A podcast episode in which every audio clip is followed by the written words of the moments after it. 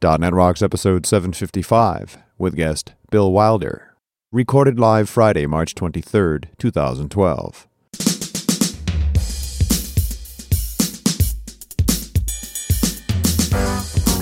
This episode is brought to you by Telerik and by Franklins.net, training developers to work smarter, and now offering video training on Silverlight 4 with Billy Hollis and SharePoint 2010 with Sahil Malik. Order online now at franklins.net. And now here are Carl and Richard. Thank you very much. Welcome back to .NET Rocks. It's Carl and Richard. Hey man, what's up? I have been, you know, I don't have enough monitors, right? Yes, You know that. I do.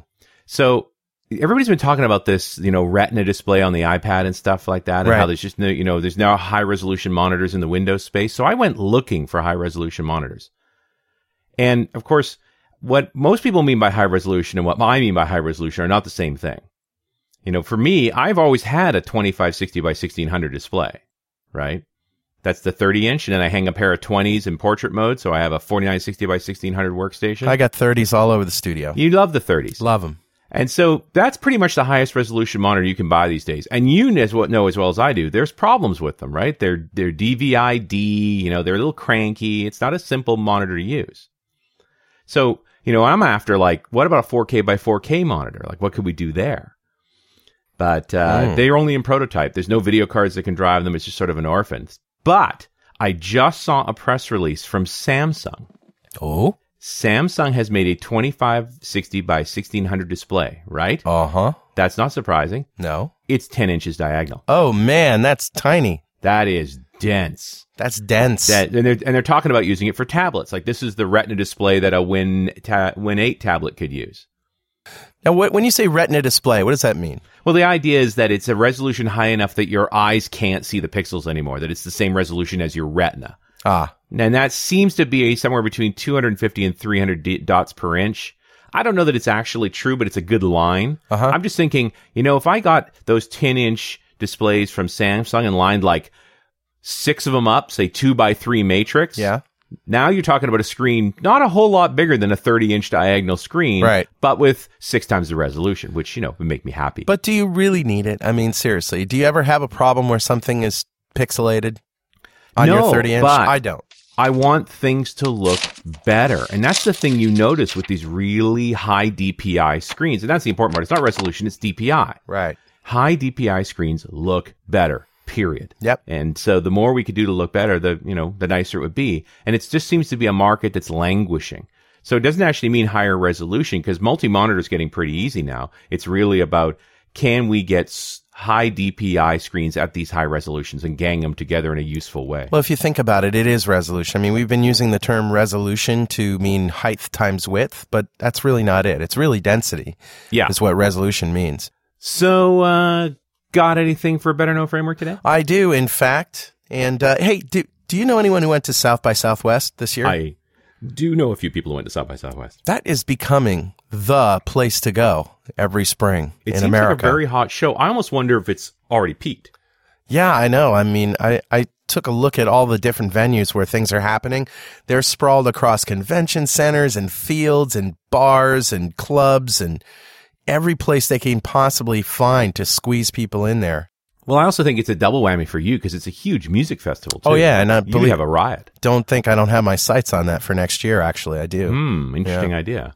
But anyway, I just I found a couple of things online that brought me to South by Southwest videos. Some of them have gone down already because they're only online for a while. Right. But uh, but it's interesting. You know, stuff about Azure, stuff about development. Well, yeah, I know Nokia was there, and uh, certainly Microsoft was there. Like, there's a splash going on. It's pretty cool. All Different right, kind of show. So here we go. Better know framework. Awesome. And you know what? We're changing the name. Are we? Better know it. Better know something. Better know it. Uh, Better know it. Yeah. Okay. What do we better know? It's just a factoid of the day, whatever it is. So I went uh, looking for Azure related things today, and I found uh, this great blog post by Shiju Varghese. Sorry, Okay. Shiju, if I got your name wrong, but if I pronounced it wrong. But it, anyway, it's tips and important steps for migrating apps to Windows Azure. Hmm. And you can get there by going to tinyurl.com slash Azure Migration Tips. And they are very concise tips, starting with convert the ASP.NET app into a web role project, and then uh, going to consider moving out some configuration settings and web config files to service configuration.cscfg so that you do not require redeployment after every change in configuration. Data in that file can be edited at runtime. And then all the way to if you're using SQL Azure, use the SQL Server 28R2 client so that you can easily migrate database schema and data into SQL Azure. And that, of course, means, you know, unless you're using uh, the migration wizard, which I highly recommend. So there you go. It's good tips, good stuff from Shiju Varghese. Nice. It's great to see all this stuff getting together into one place because let's face it, most apps going to Azure are brownfield. They're migrating. They're not greenfield. That's exactly right. Mm-hmm. Richard, who's talking to us? Grabbed a comment off of show 747. And if you recall, that was the show uh, with Rob Mensching talking about the Wix tool set. Yep. Which I got to say, people reacted really strongly to. It's interesting. And here's a, a fresh comment from Timothy Clank who says, uh, Great show. I was doing a lot of nodding during the discussion about how still today many people dismiss how critically important a good installation package is. Good thing he wasn't nodding off. Mm, yeah. I, I get a few emails from folks saying, I, I pull into my driveway and sit in my car nodding, and my wife's looking at me like, What's wrong with you? And he just wants to finish the show. Uh, Tim goes on to say, it is all about first impressions. The user's first impression of your app does not begin when they double click its desktop shortcut for the first time. It begins when they double click setup.exe. I was reminded of a story I heard a long time ago about an applicant to Harvard paper clipping a dollar bill to their application along with a short note. the note requested that the reviewer go get a donut, take a short break, relax, and basically get into their happy place before they read the application. A good installation package is like this. It will set the user's mood to frustrated or happy place prior to them double clicking on your application's desktop icon for the first time. Yep. Couldn't agree more. You're absolutely right. That's yep. your out of box experience right there. Get the setup, make it. Heck, I think you should make setups a little funny. And you know what? I, I like the dollar and donut trick when I get pulled over for speeding too. That really works well. donut in a can, perhaps? Yeah. Don't eat that donut. The one that was in the No. can. Don't eat that donut. That's a bad donut. Yeah. That's a long time ago. Hey, Timothy, saying. thanks so much for your great email. We totally agree. So I'm sending you a .NET Rocks mug. And if you'd like a .NET Rocks mug, just write a comment on the website at .NETRocks.com on the show of your choice, whatever you were listening to. And if we read it, we'll send you a mug. And, uh, you know, it's NDC time here coming up. Uh, coming up. I'm excited. Love that show. Yep, it's June 6th to 8th in Oslo, Norway, someplace we've been going every year now for a few Mhm. years. And uh, we're speaking there. We're doing .NET Rocks Live and some other things. Usually they put us in a little fishbowl right down on the on the main floor, so you can stop by and say hi. Yeah, and please do. We love talking to folks that are listening to the show. Give us some ideas on what you'd like to see next and what we could do better. And before we introduce our guest, I need to tell you that Pluralsight provides comprehensive developer training online. They have nearly 200 hardcore developer training courses authored by industry experts and MVPs, such as people that you hear on the show every day. And they Mhm. release 8 to 10 new courses every month and offer a free 10-day trial giving you 200 minutes of access time to their vast video library. Pluralsight offers a full curriculum on software practices, including Agile, Scrum, TFD, and a full library of design patterns. Try Pluralsight today. Subscription plans start at just $29 a month. And finally, we get to the meat of this show. Our guest, Bill Wilder. Bill is a hands on architect, consultant, speaker, writer, and community leader focused on helping companies and individuals succeed with cloud using the Windows Azure platform.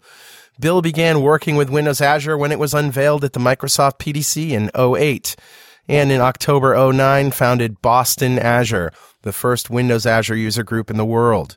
Bill is a Windows Azure MVP and is the author of the upcoming book Cloud Architecture Patterns, scheduled to be published mid 2012.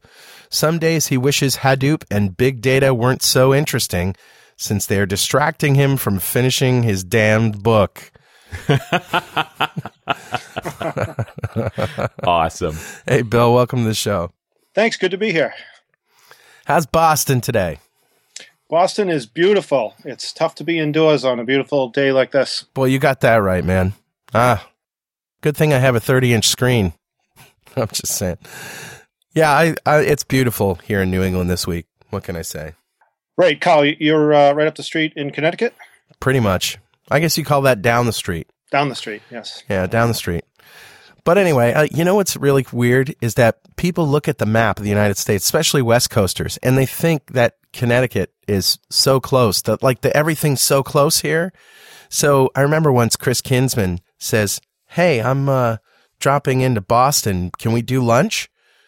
And and I said, uh, "Well, you know, it's a couple hours drive from New London to Boston." He goes, "Oh, really? I just looked on the map and thought you were like right next door." well, everything's smaller in New England. That's right. Yeah, because of the projection, the way the map works. Yeah. Nice.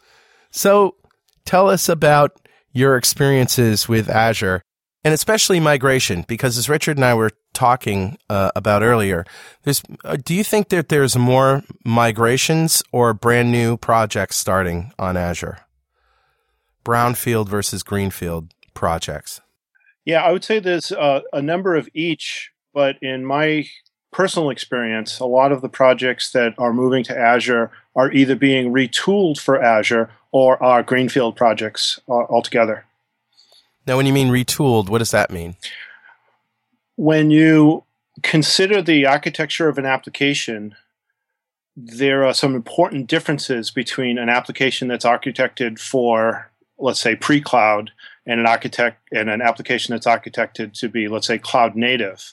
In order to take advantage of all the features of Azure or other cloud platforms for that matter, to be efficient, to scale properly, to have the availability and uptime you're probably expecting, there are some differences in your application that you need to account for. So you can you can uh, as sometimes I said you can forklift an application up to the cloud and it can work in the cloud. It just won't give you hmm. the f- same level of benefits that you would get if you retooled it to take advantage of the capabilities that are sort of unique to the cloud.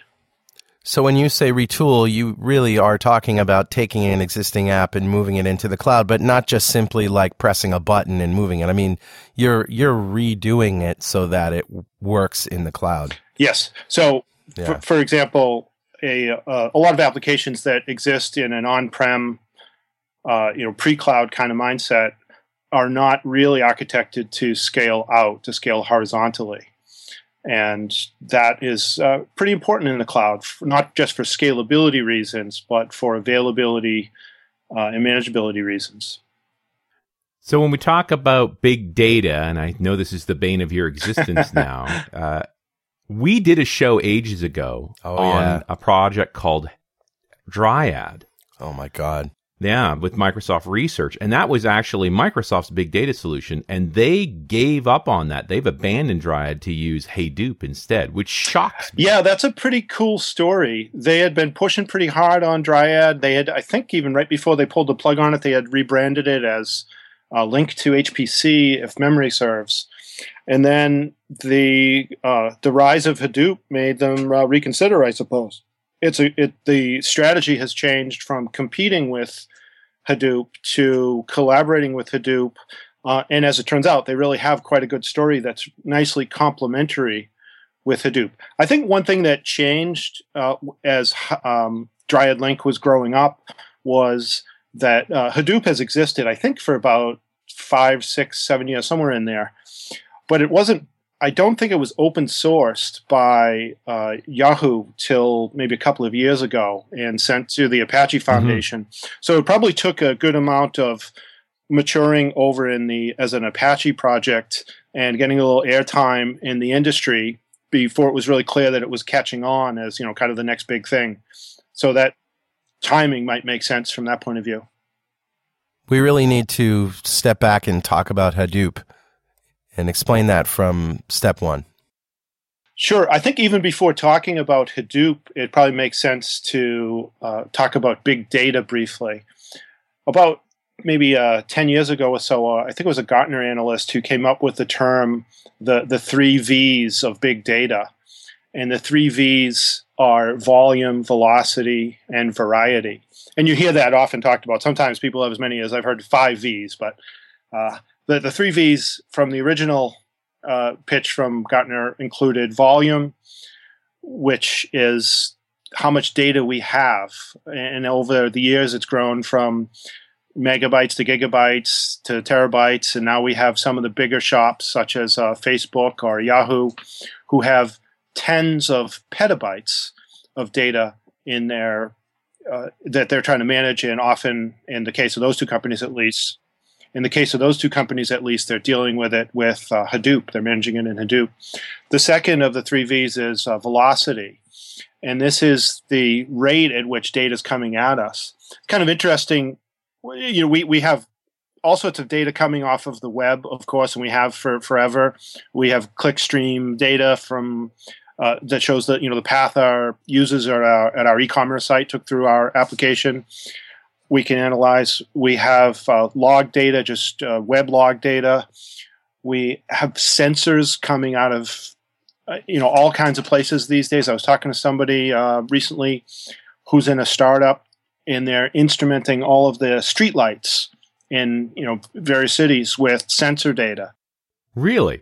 Yeah, isn't that and the, the, information that we can gain from that is probably even unpredictable, but it, you can probably imagine the efficiencies that we can help uh, drive from knowing more about our world. Another sensor source is this movement known as quantified self, where folks just out in the world, like the three of us, could decide to hook a sensor up to our body, whether it be a pedometer that's been around for a long time or something more sophisticated uh, there there are lots of things that you can get, um, things that will analyze your sleep. You know, a sensor that you go to sleep with. Uh, that, uh, right. It'll measure your exercise, measure your blood pressure and heart rate, and all these kinds of uh, data points. And imagine if yep. we have half the planet doing that, what we can learn, how we can correlate with disease and uh, health and uh, alertness and productivity. And, you know, I think there's a lot to be learned from that huge volume of data. Right. Yeah, and and it boy, you talk about devices on the web. I mean, this is there's I I've, I don't know who where it was Gartner or something a prediction that there there will be more traffic from devices soon than from actual people using the internet. right. I, I, I, don't know where I I don't know where I read that, but and I'm not sure I believe it, but but it does put things into perspective. Well, I've I've talked to two other folks lately. One who's got sensors for uh, they're t- temperature sensors that you might send with food, so you know if it was ever thawed out, for example. And there are there are tons of them. They're all over the place. And another set of sensors uh, was uh, I, I, know somebody who's doing building sensors, so your HVAC uh, environment sensors collected in Azure, uh, processed, analyzed, optimized. So that's the there's a lot of that. So this is the velocity. This stuff is coming at us at a pretty high rate. So volume and velocity. And then uh, the third V is variety. And the variety speaks to that uh, this data isn't all coming neatly in a uh, third normal form relational database table. It's coming at us in many, many formats. For example, we have even this the .NET Rocks show. It's producing lots of audio content. That's kind of unstructured, untraditional data, but there's it's data nonetheless that we have to manage. Right. Somebody has to manage. There are Word documents. There are web pages. There are uh, you know all the Wikipedia documents. So, and another interesting uh, you know data variety is about a year ago I saw a post by I think it was Foursquare where they used comments entered by residents of various cities to pick the uh, rudest cities in the world based on uh, the amount of uh, huh. curse words contained in the in the comments. So that's pretty unstructured data and doing pretty, you know, I'd say weird stuff with it. But that they used uh, uh, and they explained how they used Hadoop to, you know, take this untraditional kind of data and turn it into information. This portion of .NET Rocks is brought to you by our good friends at Telerik, who want me to tell you all about their support for Windows Azure. Telerik was one of the first vendors to provide support for Windows Azure back in early 2009 when the cloud platform was first released as Cloud Trust Protocol. They now offer everything needed to help .NET developers build quality web, desktop, and Windows Phone apps for the cloud quickly and easily out of the box. Check out Telerik.com slash Azure and take the shortcut to Windows Azure development. And don't forget to thank them for supporting .NET Rocks. All right, so we get big data. We're 20 minutes into the show. We still haven't defined Hadoop. Tell us what it is. So Hadoop is uh, kind of two things. One thing Hadoop is is it's a it's an engine. Hadoop is an engine for running what's called MapReduce jobs. Back around 2003 or 2004, Google released a, a paper uh, describing what ma- their MapReduce algorithm was that they were using to basically crunch the internet so that they could have, provide their uh, Right. search engine. And in very quickly, in a kind of a computer science sense, the programming languages that we're familiar with, many of them have the concepts of map and reduce built in. C Sharp has it, Python, many of them. So, for example, a map is a, a function that accepts a list of items, like uh, the list of integers one, two, three, four, and it produces a different list that is uh, the result of operating on each of the items in the list. So, a squaring map function might return uh, uh, 24916.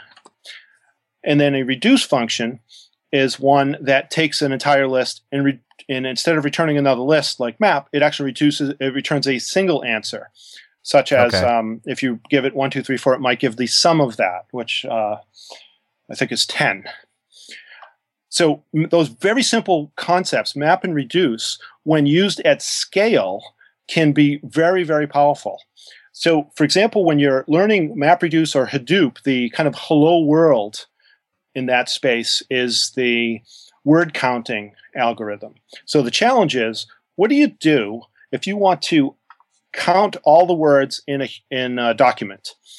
And uh, you can very simply imagine in your mind, maybe you create a hash table, and every time you find a word, you look it up. It's in the hash table. You increment the number by one, and in you know 15 minutes or so, you could write a you know C sharp program or something that would uh, add up all the words. But what if you wanted to do that with a terabyte of data? That's algorithm isn't going to work. So that's where map and reduce come in.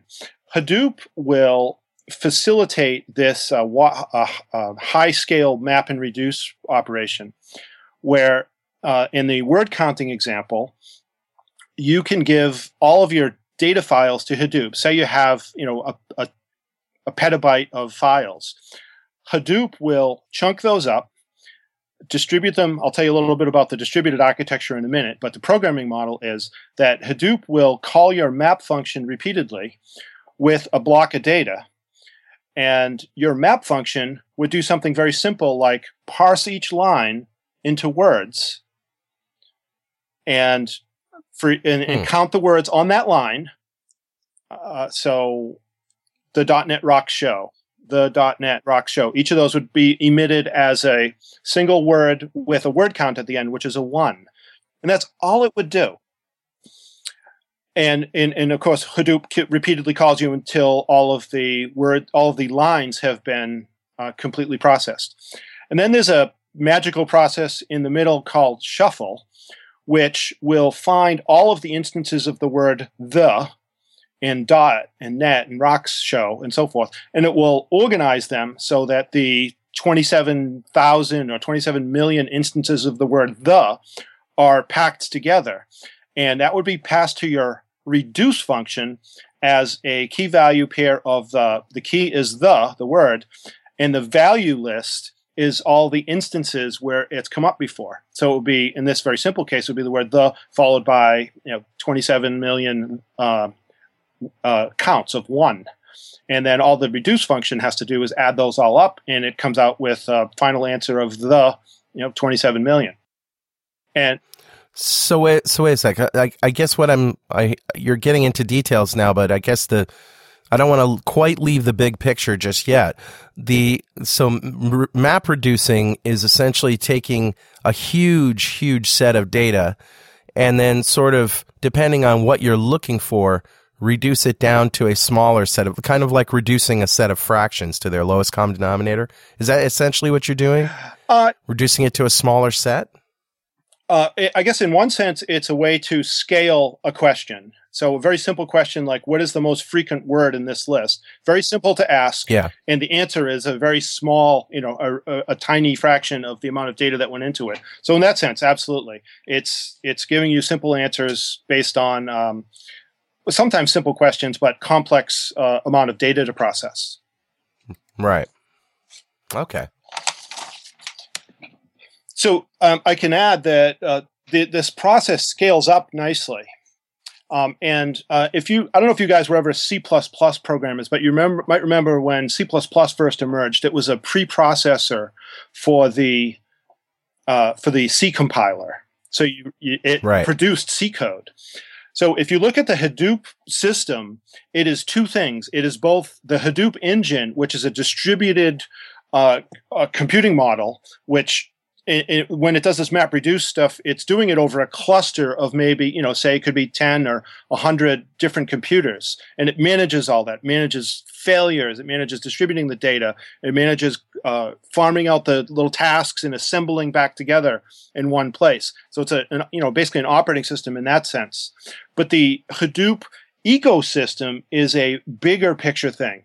The, in the Hadoop ecosystem contains more than just the Hadoop operating system and MapReduce processor, like I described, but it also contains all these higher level tools. I mentioned the Cfront for a C shop uh, for uh, C programming 20 years ago. There are libraries or subsystems within the Hadoop ecosystem, such as uh, they're called Pig and Hive, which are higher level constructs than the straight up map reduce uh, low level programming. Even though it's very simple programming, if you want to do something more complicated, it can get a little bit hairy pretty quickly. So, Hive, for example, allows you to use a SQL like syntax to ask questions of your data. There's a little bit of setup that you do, and it might run for a few minutes to set up. But once you do that, you're able to basically ask it questions through a SQL language, and that is converted for you, just like Cfront, into MapReduce jobs, and you wait a couple of minutes for an answer. It's worth noting that uh, the couple of minutes for an answer part, uh, depending on the query, um, Hadoop is not really intended for real-time processing. It's a batch system. So very post facto, right? You, you, the, you, uh, what I like about Hadoop, we use it inter- internally at Strangeloop, is this idea that you don't have to normalize all the data. That, you know, typically if you were going to, you know, what you're describing so far, Bill, sounds like a data warehouse. And uh, often uh, Hive is talked about as kind of a the Hadoop version of data warehousing. Yes, except Yeah, with some important but- differences, of course. And of course, traditional data warehousing, you do a lot of uh, transformation, loading, cleaning of data. Yes, and there's some interesting differences, right? So it, it's very structured too, right? You have a a star schema or some denormalized schema in your data warehouse that you have a lot of uh, expert DBAs, you know, planning out and working on, and the the change cycle in an environment like that is usually not very quick. Unlike in a traditional data warehouse, Hadoop's data is already fairly loosely structured. There isn't a rigid schema because it's not a relational database. Right. So you can write pretty much any kind of query that you can dream up with with Hive or, or Pig, which is a similar kind of a abstraction on top of um, the data and on top of MapReduce. And it's kind of similar to uh, the NoSQL movement, where the, the kind of the handcuffs are off, where the, the the databases tend not to have rigid schemas, so you can iterate more rapidly without letting the rigidity of the data structure of the uh, database rather get in your way. Hey, uh, sorry I'm not participating as much in this, but uh, I'm really enjoying listening to you guys. But it's time to do some giveaway stuff, Richard. It's that happy time again. It's that happy time again to I give away some very special stuff. And uh, we're giving away two things today. We're giving away a Telerik Ultimate Collection to Prashant Pierre. Congratulations, Prashant. Congratulations. Golf clap for you. Golf clap for Prashant. And uh, that's a $2,000 value, of course. Uh, the Telerik Ultimate Collection has all of their good stuff. And also, we're giving away free passes to DevTeach. Did you know that? Oh, DevTeach in Vancouver. Yeah, we're going to give two. Wow, I'm going to be there. Of course, me too. You're going to be there. We'll do a little dot net rocks. We're going to give away uh, six in total. So Okay. the first So here's our first, first winner. winner. is Stephen Harrison. Congratulations. Congratulations, Stephen. Come up to Vancouver. And this is Golf clap for this you. is May 29th and 30th in Vancouver and uh, Hobnob in the Campbell Meister's hometown. I will tell you what, just to spike it up a notch, give you incentive to come, we're going to host the speakers party at my home. I think all six winners, should they come to Vancouver and attend DevTeach, are welcome. I well. love it. You like That's that? That's great. So I hope you'll come out because then you can come to the pl- come to the house, see the lab, eat some good barbecue because that's what I'm making. Yeah, bring a bottle of something special. yes, I believe we will be doing some Scotch sampling that night. Yes, indeed. All right. Well, anyway, uh, continue on, gentlemen. So when you're programming against something like Pig, what language are you speaking? Pig Latin. Uh, that was a good setup. Nice. If you didn't know that. Ah, Yeah, Dun, it's actually dun. the, the language is called Pig Latin. It's a kind of a workflow language or a data flow language that somebody invented for this purpose. And it's it's not a language, you know, I couldn't compare it exactly with anything, but if you look at some of the constructs, they're not terribly unlike SQL. Yeah, they're SQL-ish, Well said. But uh, they they are sort of their own thing, and you do have to learn these things to to make them work. Yes, I would offer that the learning curve for at least for the tooling hasn't been uh, terribly steep. Really? Because I mean, uh, when we were playing with this long before Microsoft got involved, and you know, Apache pro- uh, projects tend to you got to read the docs and ask a lot of questions, sort of hammer your way through things. It's not that simple. Well, um, I came at it when the Hadoop on Azure CTP was released. That's when I. That's when it really got my attention because it's now as a service. I don't have to deal with installing Hadoop, installing uh, uh, Pig and Hive, and there are some other uh, really interesting players in that ecosystem, like uh, Mahout, which is a, uh machine learning uh, library. Uh, so that asks you to that allows you to ask questions about your data when you don't even know what questions you want to ask. So class Yeah, because it just try and finds relationships. But I mean, um, to your point here, Microsoft has made this way easier by just putting it on Azure, and you can just right, use and it. that's where I came in. So you go if you log into the Hadoop Mhm. on Azure portal. There is uh, the first thing you're going to see is uh, you you basically click click click to uh, instantiate a Hadoop cluster. So you, you tell it what size cluster you want. You and there's a say a JavaScript console in there, which is fascinating because you can with a few you know th- there's uh, there's some samples in there to get you started. So if you go into the JavaScript code, in a few minutes you can have completed a MapReduce job using JavaScript. Now the interesting thing that for people who aren't familiar with the heritage of Hadoop is it was written by um, uh, it was written in Java a long time ago, and the MapReduce functions historically needed to be written in Java, or at least uh, that was the optimal way to do it. So if you didn't write your, your MapReduce function in Java, you would use what's known as the streaming API. And that basically uses standard in and standard output to communicate with uh, the, the Hadoop system to get data in and out. So there, there was always a little bit of a performance penalty there. But one of the things that Microsoft is bringing to the table is they're partnering with one of the two best known Hadoop companies. Uh, this is Hortonworks to to work with them to contribute back some of these changes that Microsoft would like to see to make it work better uh, for you know for a broader range of uh, technologies such as JavaScript, C Sharp, and I know there are others out there that I assume are also using the streaming API, the little slower ones, such as uh, Scala and Java, um, Scala and Python, for example. Mm-hmm. Well, because people want to program in C sharp, right? Oh, certainly, there's a couple of million .NET developers who do, and JavaScript. and absolutely, Yeah. yeah. Hmm.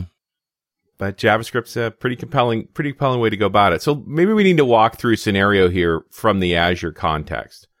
So I don't know what what's your big set of data you're working on these days, Bill? So, uh, um, Bill doesn't have a set of big data right now. Bill is in learning mode. He's a hacker trying to learn the system. Right. So what do you use for a sample set? So here's a good example. So you can use the sample code and the sample data on the uh, Hadoop on Azure portal to walk through a complete scenario. You can use, um, let's see, so just for the simple example, there's a body of text that is already available to you on the portal that you can point your uh, Hadoop job at. Uh, it will import the text for you and it will run the MapReduce jobs and it will produce an answer that you can go and visit through the, say, the JavaScript console. It, it's really not much more complex than that. Th- there's a JavaScript console through which you can run, you know, pretty much arbitrary JavaScript code. So part of the samples that they're promoting on the on the portal include uh, a graphing. So you can run the Hadoop job, produce some output, and then use a graphing library in JavaScript to produce a pie chart or, or you know a histogram or something. Right. But the, the the more interesting than what Bill's doing is what the industry is doing. I think. Mm-hmm. So I mentioned that say um, Facebook has, uh, I think they said they have about 30 petabytes of data that they have stored in a Hadoop cluster that they're they're using, and some of the things that we've all seen as you know humans out in the using the web include like book recommendations on Amazon. Uh, that when you're on LinkedIn or Facebook, when it says, "Hey, you may know this person, you might want to connect." Um, ad targeting, you know, all those things are, are available in the data streams that these uh, big shops have uh, on hand and they have for years. And now it's just really economical for everybody to make more use of them. Right. Well, and I think Azure is an interesting angle on this because I mean, one of the strengths I've seen in Hadoop is you've made it really simple to choose do I process for a long time using a few instances or do I process it very quickly using lots of instances spread it across many, many machines? And that just screams cloud to me. Absolutely. That's part of what got me really interested in it. I'm, I'll say I'm an Azure snob. I try to do work only somehow related to Azure. And, mm-hmm. um, and this made uh, Hadoop and big data, this, the, the introduction of Hadoop on Azure brought big data and Hadoop into my, you know, Azure snob radar. Sure. This portion of .NET Rocks is brought to you by PowerSuite from Grape City Power Tools.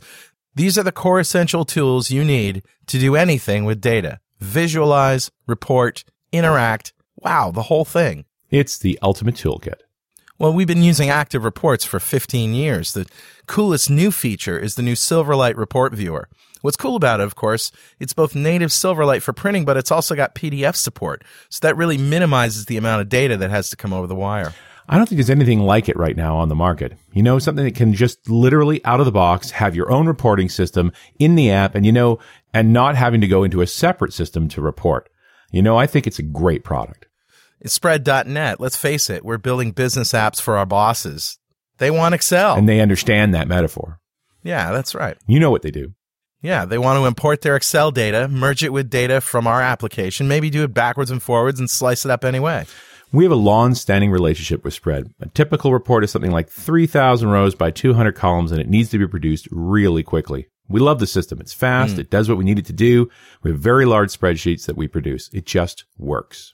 And active analysis is like a, a, dream come true. It's a custom control that's a totally self-contained business intelligence application. A developer can just go into the application, connect it to our data, give it to a business guy, and they can slice and dice and look and graph and OLAP their way to happiness. The active analysis component represents a level of advancement that I have not seen before and what we can still call a component deployed with a full-fledged user interface. Yeah, active analysis is just fantastic. I actually think it's a great tool for developers to be able to show their companies how to do BI. And with multi-row, it's really easy to set a data source and create strongly typed controls. There's 23 different cell types built into the product. Yeah, very powerful, flexible control. You could take a tabular grid data set and just smash it apart and take your individual cells of your record and put them wherever you need to. You can really design the complete layout of your report in multi-row. And Richard, tell me how does the standalone active chart compare to the chart that's integrated tightly into spread? You know, it's actually the same thing. That's impressive. It's the same charting engine and the same API. You can actually, with one line of code, take your chart from inside of Spread and pull it out into an instance of a standalone chart control. Power Suite, you know what a value. Everything, the best of what they offer at Grape City, all combined into one package. Power Suite, incredible value and incredible price. Um, I, I just wonder. I don't know if you've done the experiments in, along these lines. Like, have you actually taken one of those sample sets and said, "Okay, what happens when I run this on two instances? What happens when I run it on ten? What happens when I run it on hundred? Ah, uh, I have not uh, done that kind of analysis. Although, no, I haven't done that kind of analysis. Mm-hmm. Wah, wah. when we've done it at Strangeloop, you know, the the it's almost linear progression. Every time you double the number of machines, you cut the time in half. It's really clean. So, are you running? Uh, I would assume that you're running an on-prem uh, Hadoop. We're doing, oh yeah, we're the Apache guys for that for that particular problem. So this is literally taking our load test pizza boxes, the little uh, Dell 1950s, wiping off the web services stuff, you know, all image based anyway, loading on Hadoop, and you know, we've done it. I think the largest one we did was 24 machines, but we're crushing this analytical data from the appliances. Literally every page request for hundreds of web servers. So it's billions and billions of rows. Yeah. And we're looking for these little anomalies. And you know, we started out doing this in SQL Server and it just took it took forever and the answer was a couple hundred grand worth more licenses and hardware in SQL Server. Like it was so expensive. And here we were just able to repurpose existing gear and distribute across pretty ordinary pizza box types machines and make it work. Interesting. And the the performance characteristics might not be exactly the same as you uh, go from you know four to eight machines on uh, on uh, Hadoop on Azure, uh, be- Right. because one of the uh, one of the tenets of this big data movement is to bring the compute to where the data is. Right. Well, therein lies the real problem. If you've got 10 petabytes of data, it ain't going to go on a USB key. right. And if you're copying it across your Wi-Fi connection, like, or even a, even a gigabit ethernet connection, like that's just hours and hours and hours. It's physically hard to move that much data around. Yes. So the cloud scenario is going to make extra sense and be extra interesting for companies who are already storing their data in the cloud. Right. Yeah, I, I got to think if you've got a petabyte in your office and you now are talking about doing Hadoop in the cloud, the question number one is how does this petabyte get to the cloud where I don't have to pay per byte getting it there? That's got to be a pretty unique situation, I imagine. I, I think anybody who's uh, going to be working with that much data is going to. Uh, oh well, I don't know. I can't tell. Uh, It just seems to me that that if you're putting if you're putting something like that in the cloud, you, do you have the data already, and are you moving the data to the cloud, or is it stuff that's going to be generated and collected in the cloud? I would say it's both. If you're if you're collecting it on prem, not in the cloud, you probably and if it's very high, you know like petabytes, like you're saying, you're probably going to want to use an on prem uh, instance of Hadoop. So Microsoft's strategy is to not just do Hadoop on Azure, but also Hadoop on Windows. So you will be able to do Right. that. And also, it's worth mentioning part of the ecosystem of tools in the you know Hadoop toolbox. You know, it's bigger than just the Hadoop engine. I mentioned Pig and Hive and Mahout. Uh, there's also a set of uh, business intelligence tools from Microsoft that they're working hard to integrate into that ecosystem. And there's a couple of study or you know blog posts or case studies or something out there. One of them is um, Klout. I saw a talk by somebody at I think it was TripAdvisor, and both of them kind of raved about how valuable the the ability to create a data cube with SQL Server was. You know, uh, above the you know, there's no other tools like it in the market. Was the the takeaway for me. I'm not really a reporting guy. That that stuff doesn't resonate super well with me. But my takeaway was that Microsoft has some really compelling tools that can work with Hadoop. Well, and the simplest being Excel. Huh. Like like Excel Power Pivot makes a call through to the Hive ODBC driver. Yes, I'm So you can actually you know, surface Hive in Excel. Yeah, I'm glad you brought that up. Right, that's uh, very simple to do. So you're using Hive. Uh, you know, you have the SQL-like language that they can use on the Hadoop on Azure portal, or you can go bring that same syntax out to, um, or the same you know capability out to an Excel client. Very powerful. Yes, I'm glad you brought that up, Carl. Uh, Richard. We're interchangeable. Yeah, right. we we don't worry too much about that.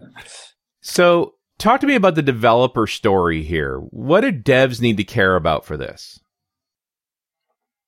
So, first of all, the the change in the story is that increasingly devs are able to use the language of their choice. As I mentioned earlier, there'll be the the roadmap for Hadoop has uh, the ability to have a native more native language support, so JavaScript, mm-hmm. C Sharp, and so forth. Um, for the the common you know development scenarios, like a, a mm-hmm. developer mm-hmm. doesn't really need to do anything different. Most developers, you obviously need to be in a scenario where there's a um, you have a shitload of data. Right.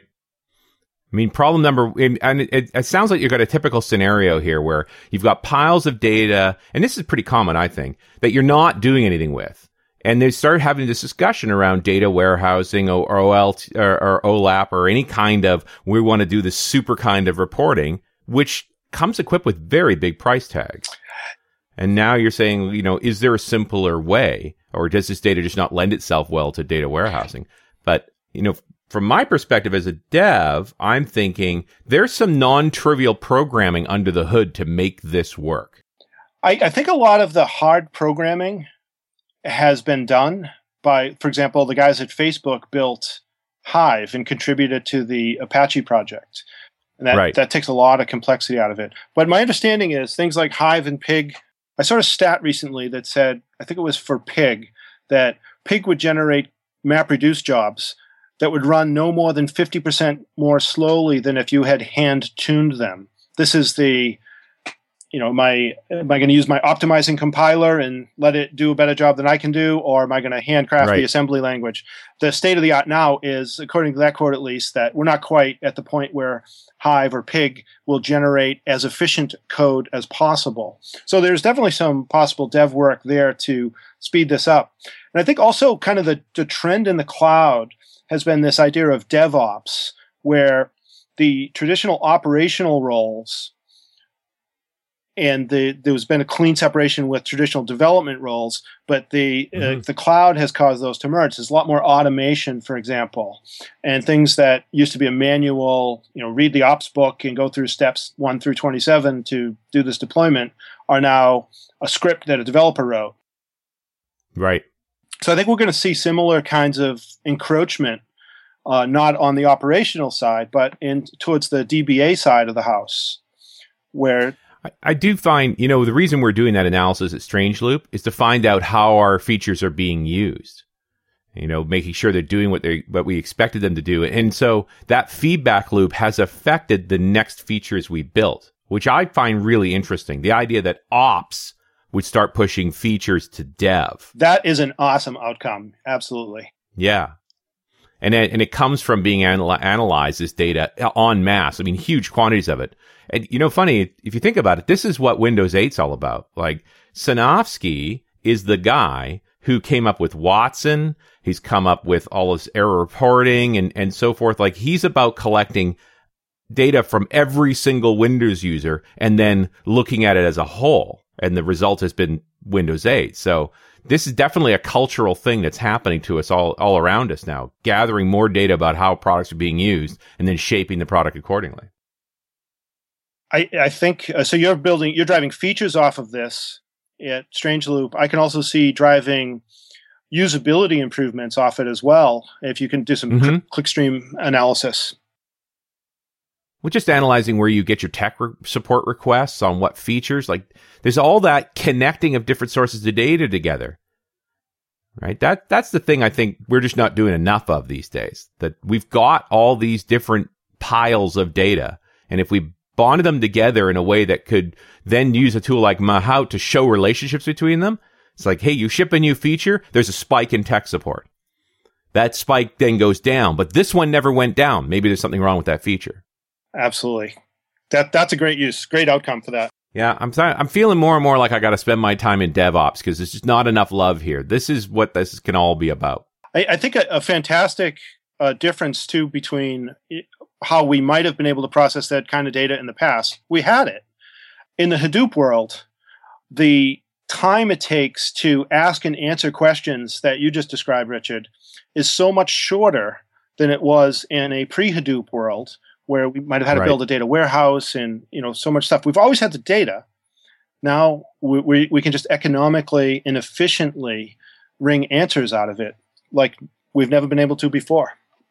Right. And I think the big thing is you instead of the traditional data warehouse model where you've used the ETL process to convert all those different sources of data into a common model, which is bloody hard and time consuming before you can do any analysis. Hadoop just leaves it alone and you're essentially writing scripts to do that bonding on the fly. Yes. So, Bill, I feel like we're just about out of time here. Uh, what can we do to get people to get started with Hadoop? Where should they go? The best way to get started with Hadoop on Azure, at least, is to go to hadooponazure.com and apply to the CTP and get in and start using the bits. Uh, to, to learn about Hadoop more generally, you can go to hadoop.apache.org and look at the, there's a lot of material up there on not just the Hadoop itself, but the whole ecosystem. And you can, like me, you can spend many, many, many days uh, buried in Hadoop and big data. But the main thing right now is that this is sort of an invite only product. It's not broadly available. That is true, although I am not sure whether it's actually hard to get into the CTP or not. It might actually be fairly quick. I, I don't actually know. Yeah. Well, and, and the longer this goes on, I mean, we're, we're talking about this is April 2012. It's going to be public soon. So by the time you've heard this show, it may already be public. But if you've got a project, you should be trying this out. Nice thing about these invite only things, they're free. There are a couple of other Hadoop on Azure resources that I'll send you offline to include in the show notes. You bet. We will do Awesome. that. Bill, thanks very much. This has been some fascinating stuff. It's been a pleasure talking to you, gentlemen. All right, and we'll see you next time on .NET Rocks. Thanks for listening. And remember, pluralsight.com is where you can get 200 free minutes of developer training online. pluralsight.com.